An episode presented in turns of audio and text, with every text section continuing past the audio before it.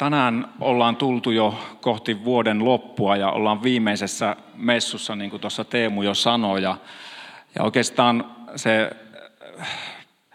se saarnan keskeinen pointti, mä en kertonut sitä Teemulle, koska se, siihen jokainen joutuu vastaamaan itse. Me ollaan viimeisessä messussa ja meillä on miljoonan euron kysymys. Lasse laittaa meille sen tuolta. Ja jo kysyy sinulta, kuka sinä olet? Hyvin yksinkertainen kysymys. Pysähdy hetkeksi miettimään sitä. Voit kilauttaa kaverille tai ottaa 50-50, mitä muita niitä oljenkorsia on. Mutta vastaa mielessäsi, kuka sinä olet. Ja heti kun olet saanut vastauksia, otamme pientä jumppaa, nosta käsi ylös, kun sinulla on vastaus lukittu. Tämä ei ole siis, mä en kysy keltään nyt, että uskaltaa kättänsä nostaa. No niin, nyt jos uskallat, niin kerro sinne vieruskaverille, sano vaan se sana, mikä, tai mikä sä sanot olevasi, ja se ei ole oikeaa ja väärää, jos uskallat. Siellä on saatu jo monia hyviä vastauksia, ja tota, nyt jatketaan sitten, mitähän jaa jo. Mä en tiedä, saitteko te miljoona euroa, käykää tarkistamassa tilinne tänä iltana online. Jollakin, jos on kännykkää hirveästi kiinnostaa, niin en tiedä. Veikkaan, että kenellekään ei tullut miljoonaa euroa. Ei sinänsä liity, etteikö vastaus ollut hyvä, mutta, mutta mä en tiedä, mitä sä vastasit. Sä saatoit vastata, tai jos mä olisin vastannut, mä olisin sanonut, että mä oon pitkäsen panu. Tai mä olisin sanonut, että mä oon tota, aviomies tai mä oon, kannan tämmöistä, tai joku heppu, jolla on tämmöinen hassu paita. Ja, mutta ei sentään semmoista pitkää valkoista mekkoa, joka sinänsä on ehkä työetu täällä verkostossa, mutta, mutta tota, sä saatoit vastata, että sä oot ammatilta sella, joku sun ammatti, tai että sä olet äiti tai isä tai aviopuoliso tai, tai sinkku tai työtön tai, tai kaikki, kaikenlaisia hyviä vastauksia, ei oikeita eikä väärää. Hyvin usein, jos suomalaisilta kysytään, että kuka sä oot, niin saatetaan aloittaa. No mä oon, tota, sanotaan ehkä se nimi, että mä oon nyt Panu ja mä oon töissä siellä verkostossa ja lähdetään hakemaan sitä omaa arvoa ikään kuin sen tekemisensä kautta. Monen niin kuin tulee mieleen, että on ikään kuin ansaittava se olemassaolonsa oikeutus. Ja, ja ei se ainakaan tässä nykymaailmassa ole välttämättä helpottunut kaikki sellainen some ja se paine, että pitäisi näyttää hyvältä ja, ja, ja pitäisi olla siellä Facebookissa ihan huikeita päivityksiä ja kertoa koko ulkomaailmalle, miten hyvin menee. Ja kuitenkin kaikki tällaiset asiat on jotakin tavallaan meidän ulkopuolella. Ne on asioita, jotka on tänään ja välttämättä niitä ei enää ole huomenna tai edes viiden minuutin päästä. Kaikki se, mitä, mitä me, me niin kuin se meidän ammatti tai meidän statuksemme tai meidän asemamme, se on jotakin, joka, joka voi hävitä ihan minä hetkenä hyvänsä. Mä haluaisin haastaa sua miettimään, että se kuka sä olet ja, tai keneksi Jumala sut kutsuu, on jotakin, mitä kukaan ei koskaan sulta voi ottaa pois. Jotakin, joka on pysyvää tässä ajassa ja pysyvää iankaikkisesti. Tämän päivän evankeliumissa me tavataan henkilö, jolta kysyttiin tämä ihan sama kysymys. Kuka sinä olet? Se ei ollut Jeesus. Nythän se yleensä joku, että se ei ollutkaan nyt Jeesus. Yleensä se vastaus on. Oletteko te kuullut sen vitsin, kun se, no en mä kerro, nyt menee jo liian pitkälle. Menee koko ilta. Mutta sain teidät nauramaan. Se on vaarallista, kun rupeaa puhumaan ihan ohi, ohi su, suunnitelmiensa, saattaa päätyä jonnekin No mä, ei kun mä kerron sen 14 ensimmäistä. Pidetään sillä tavalla, mä lupaan kertoa sen 14 ensimmäistä. Ensi vuonna. No niin, luetaan päivän teksti.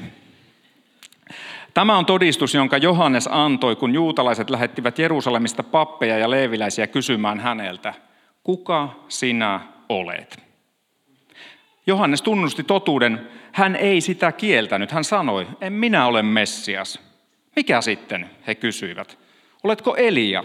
En ole, Johannes vastasi. Oletko se luvattu profeetta?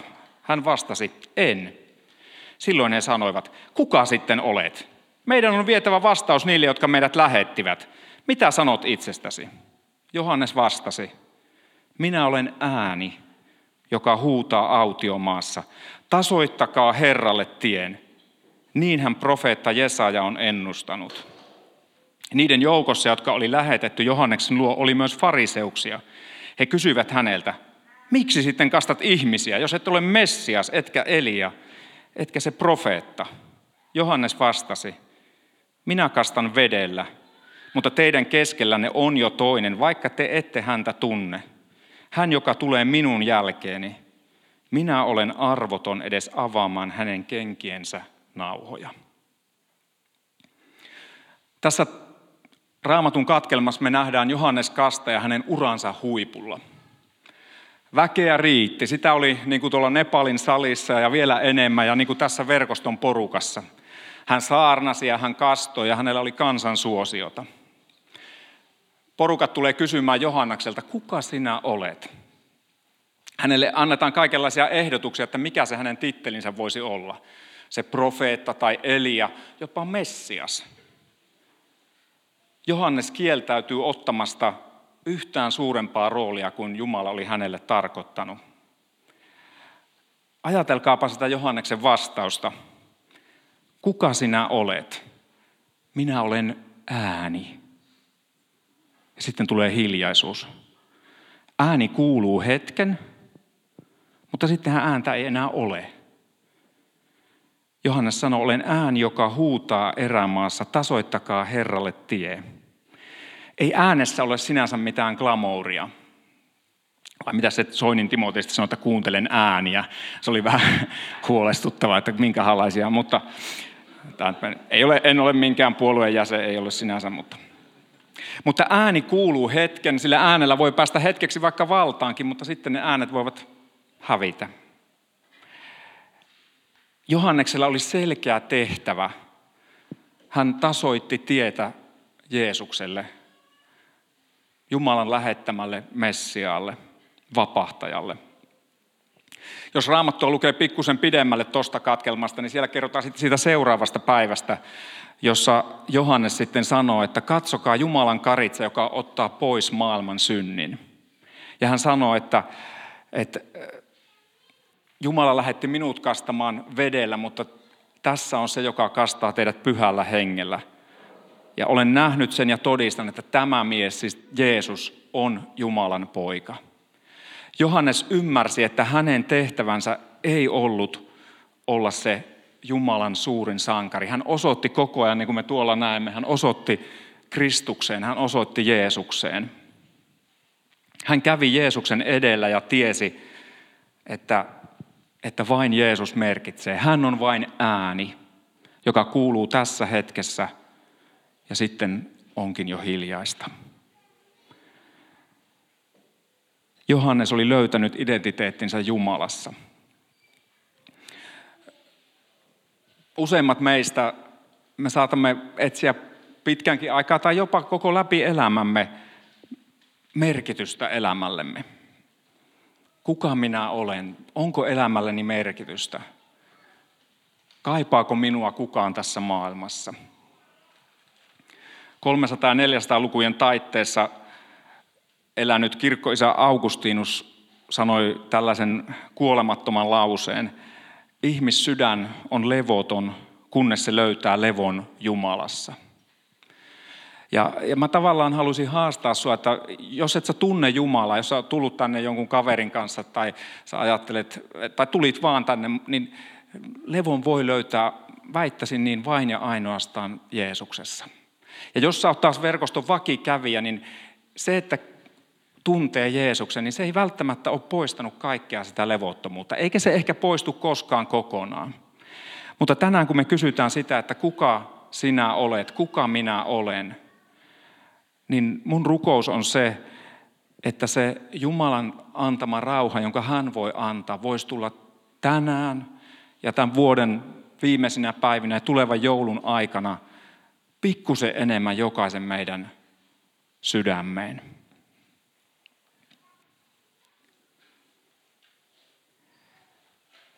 Tässä on toinen puoluepoliittinen kommentti.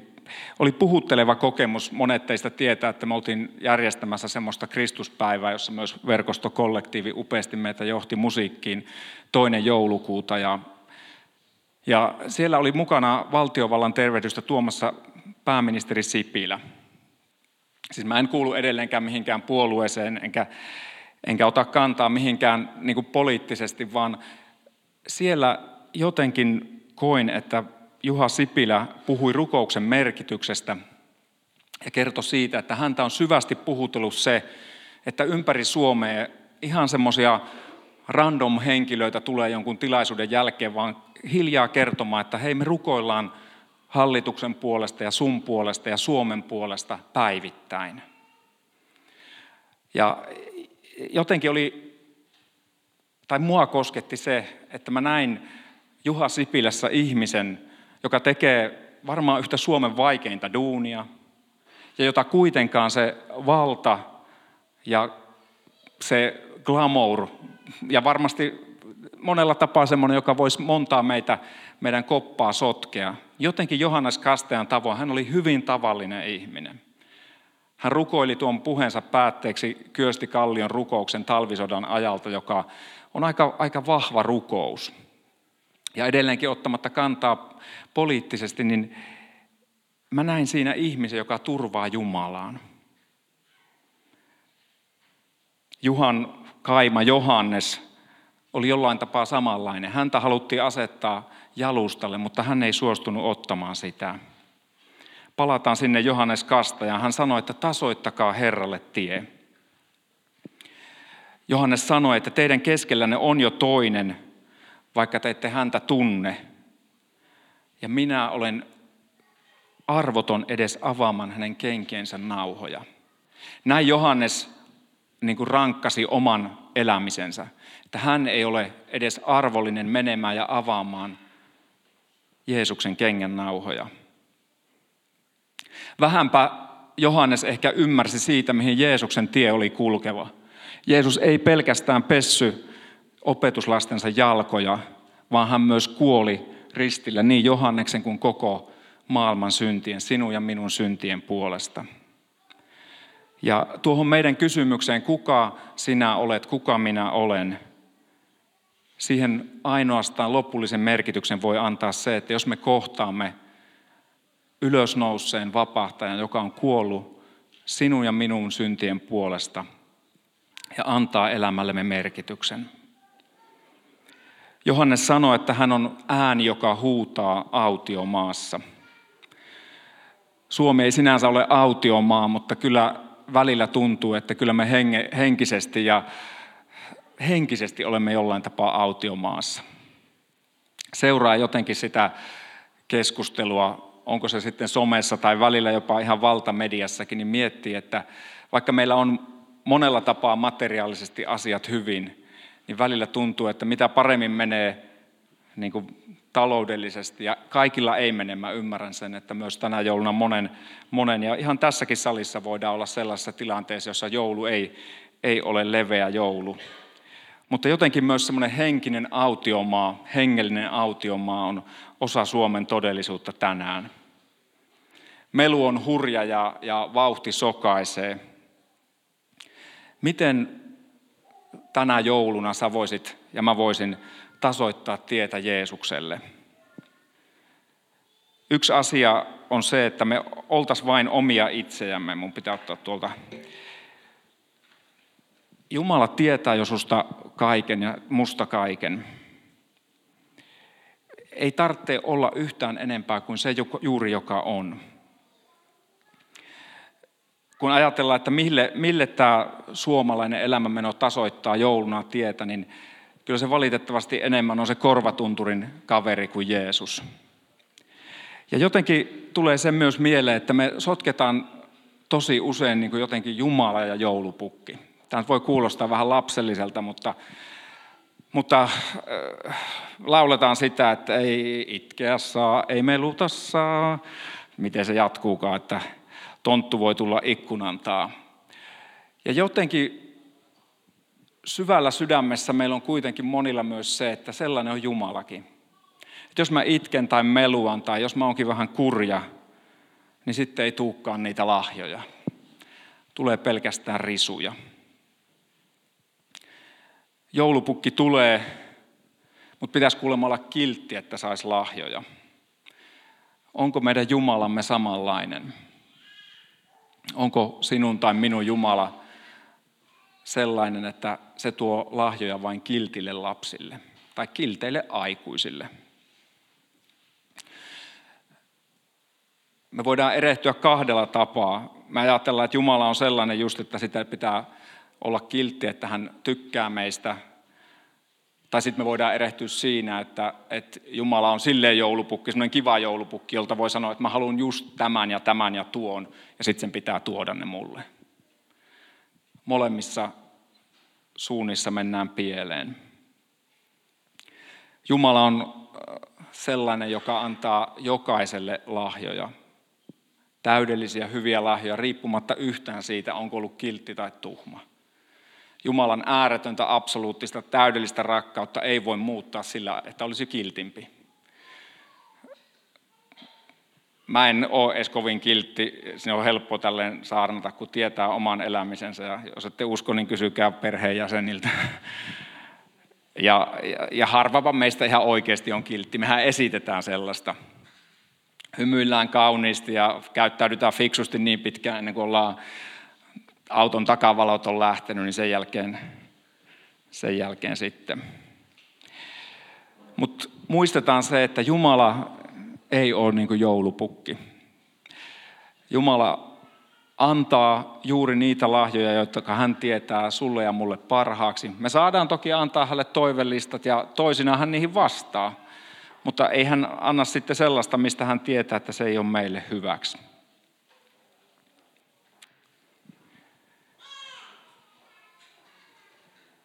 Ja evankeliumi on jotenkin kiteytetty siinä, että sä saat Jumalan hyviä, parhaita lahjoja sinulle, riippumatta yhtään siitä, mitä olet tehnyt tai jättänyt tekemättä. Meille kristityille ja varsinkin semmoiselle herätyskristityille, niin mehän hirveän usein puhutaan siitä, että synti erottaa meidät Jumalasta. Kuinka moni on samaa mieltä? Synti erottaa meidät Jumalasta. No nyt mä sanon aika vaarallisen lauseen. Katsotaan, onko mulla vielä töitä ensi vuonna. Pentti Saarikoski, edesmennyt runoilija ja filosofi, kirjoitti nuorena päiväkirjansa näin, että kristityt erehtyvät sanoessaan synniksi sitä, mikä erottaa meidät Jumalasta – Tuo ei ole totta, sillä syntihän juuri yhdistää meidät Jumalaan, Jeesukseen, jolla on asiaa vain syntisille. Se on ehkä vähän vaikea lause, mutta näin se menee. Synti on sitä, joka juuri yhdistää meidät Jumalaan, Jeesukseen, jolla on asiaa vain syntisille. Me ymmärretään se, että jos me, jos me jat, tai kyllä synti erottaa meidät Jumalasta, jos me ei ymmärretä armoa. Jos me pyritään parantamaan ovinvoimin elämää, me ajatellaan, että mun on ansaittava nämä lahjat, että nyt kun mä oon niin kiltti, kun mä oon niin kiltti, niin sitten se Jumala tuo mulle ne lahjat niin kuin joulupukki. Ja silloin me jäädään aina sen tuomio alle, koska ei meistä tuu niin kilttejä. Ja me ei ymmärretä, että, että se, kun me ymmärrämme synnin oikein, me ymmärrämme sen, että tällaisena sinä ja minä ollaan kutsuttuja Jumalan yhteyteen, niin silloin synti itse asiassa yhdistää meidät Jumalaan. Toivottavasti kukaan ei nyt sitten mennyt ihan hako teille tämän kanssa ja laittakaa sähköpostia tai soittakaa perään, jos olette kujalla. ja kopio mulle. No miten sitten voitaisiin tasoittaa tietä Jeesukselle? Onko Mannisen Pertti täällä paikalla? Tässä on loistava kysymysmerkki. Miten voi tasoittaa tietä Jeesukselle? Tämä, tässä on tällainen kysymysmerkki, jotka sen näette sinne asti. Ja tämä on tämmöinen kortti, jota voit ottaa tuolta eteisestä mukaasi. Alfa on kymmenen interaktiivisen kohtaamisen sarja, tota, iltakokoontuminen, jossa ensin syödään, tutustutaan toinen toisiimme ja mietitään elämän suuria kysymyksiä. Jos et ole käynyt tällaista alfaa, alfakurssia, lähde ehdottomasti mukaan.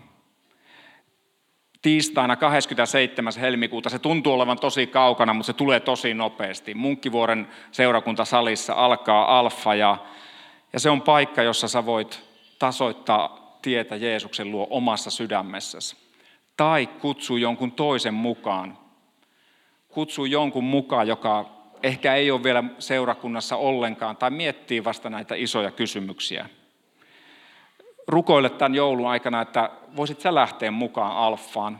Tai onko joku ystävä, tuttu, sukulainen, naapuri, työkaveri, jonka sä voisit kutsua. Ota näitä kortteja tuolta eteisestä mukaan ja laita se jääkaapin oveen muistuttamaan, että, että rukoillaan yhdessä, että, että me voidaan saada olla tasoittamassa tietä Jeesukselle omassa sydämessämme ja, ja meidän lähe, läheisten sydämessä.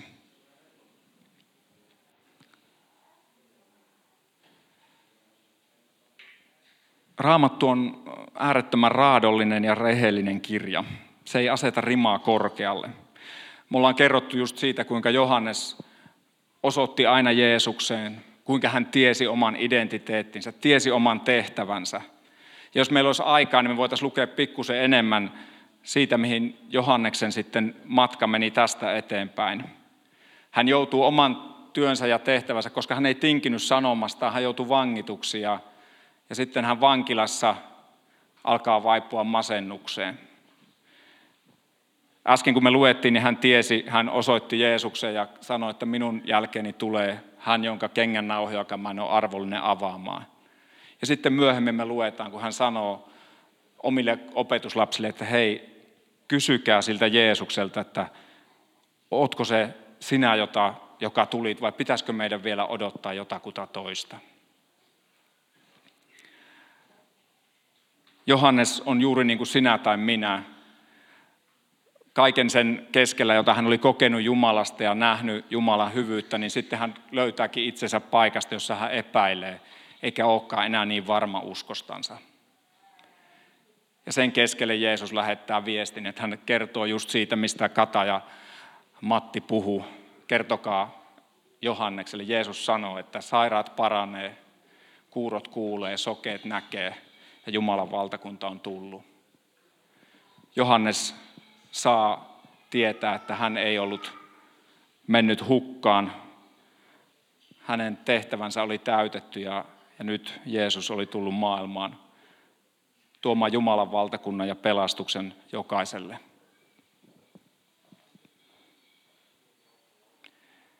Palataan vielä siihen miljoona euron kysymykseen. Kuka sinä olet? Ehkä sä oot etsiä, ehkä agnostikko, ehkä uskos kanssa haparoiva, niin että joskus nämä jutut on ollut tutumpia ja lähempänä ja tänään oot vähän niin kuin, että mistä tässä kaikessa on kysymys. Antaisit se Jeesuksen tasoittaa tietä jälleen kerran sinne sun sydämeen. Saisiko Jeesus tulla tänään ja tulevan jouluaikana ja vähän raottaa sitä sydäntä enemmän auki sun ja mun paidan sisällä ja koska Jeesus on se, joka voi ainoastaan auttaa meitä ihan oikeasti vastaamaan siihen kysymykseen, kuka sinä olet. Ja jos et sä sitä tiedä tai tunnen ja, tai et muista, niin sä oot Jumalan lapsi. Hän on kutsunut sut Jumalan lapseksi. Tai jos et sä sitä vielä ole, niin hän tänään haluaa kutsua sua Jumalan lapseksi. Sä oot Jumalan äärettömästi rakastama Sä oot täysin ainutlaatuinen, ei ole ketään just sun kaltaista. Kukaan ei voi viedä sitä tai ottaa sitä sun paikkaa tässä maailmassa. Tämä maailma olisi paljon huonompi paikka, jos et sinä juuri olisi täällä. Sellainen sä olet. Ja kohta kun me käydään tunnustamaan uskoamme, joka sitoo meidät vuosituhantiseen perintöön ja sitoo meidät maailmanlaajuiseen kirkkoon, niin sä saat tehdä sen juuri sillä oman uskoskokoisesti. Jumala ei vaadi, hän ei niin kuin, ole sanomassa, että tolla, tolla et riitä. Juuri sillä omalla paikallasi, omalla uskollasi sä riität, koska, koska Jeesus.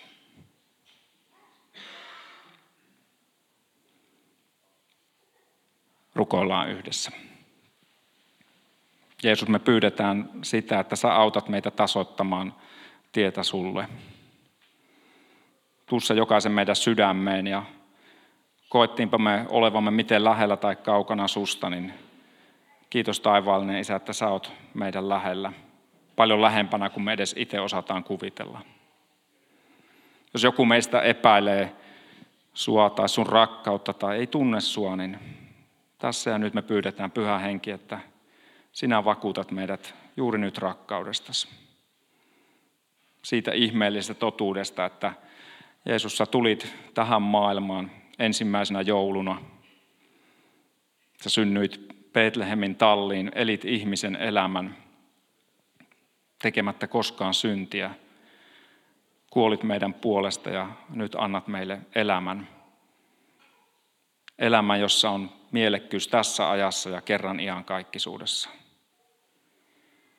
Kiitos, että sä haluat auttaa jokaista meitä vastaamaan siihen kysymykseen, että kuka minä olen. Täytä Isä meidät nyt pyhällä hengelläsi ja vahvista meitä siinä uskossa, johon me saadaan yhdessä käydä tunnustamaan. Jeesus sinun nimessäsi. Amen.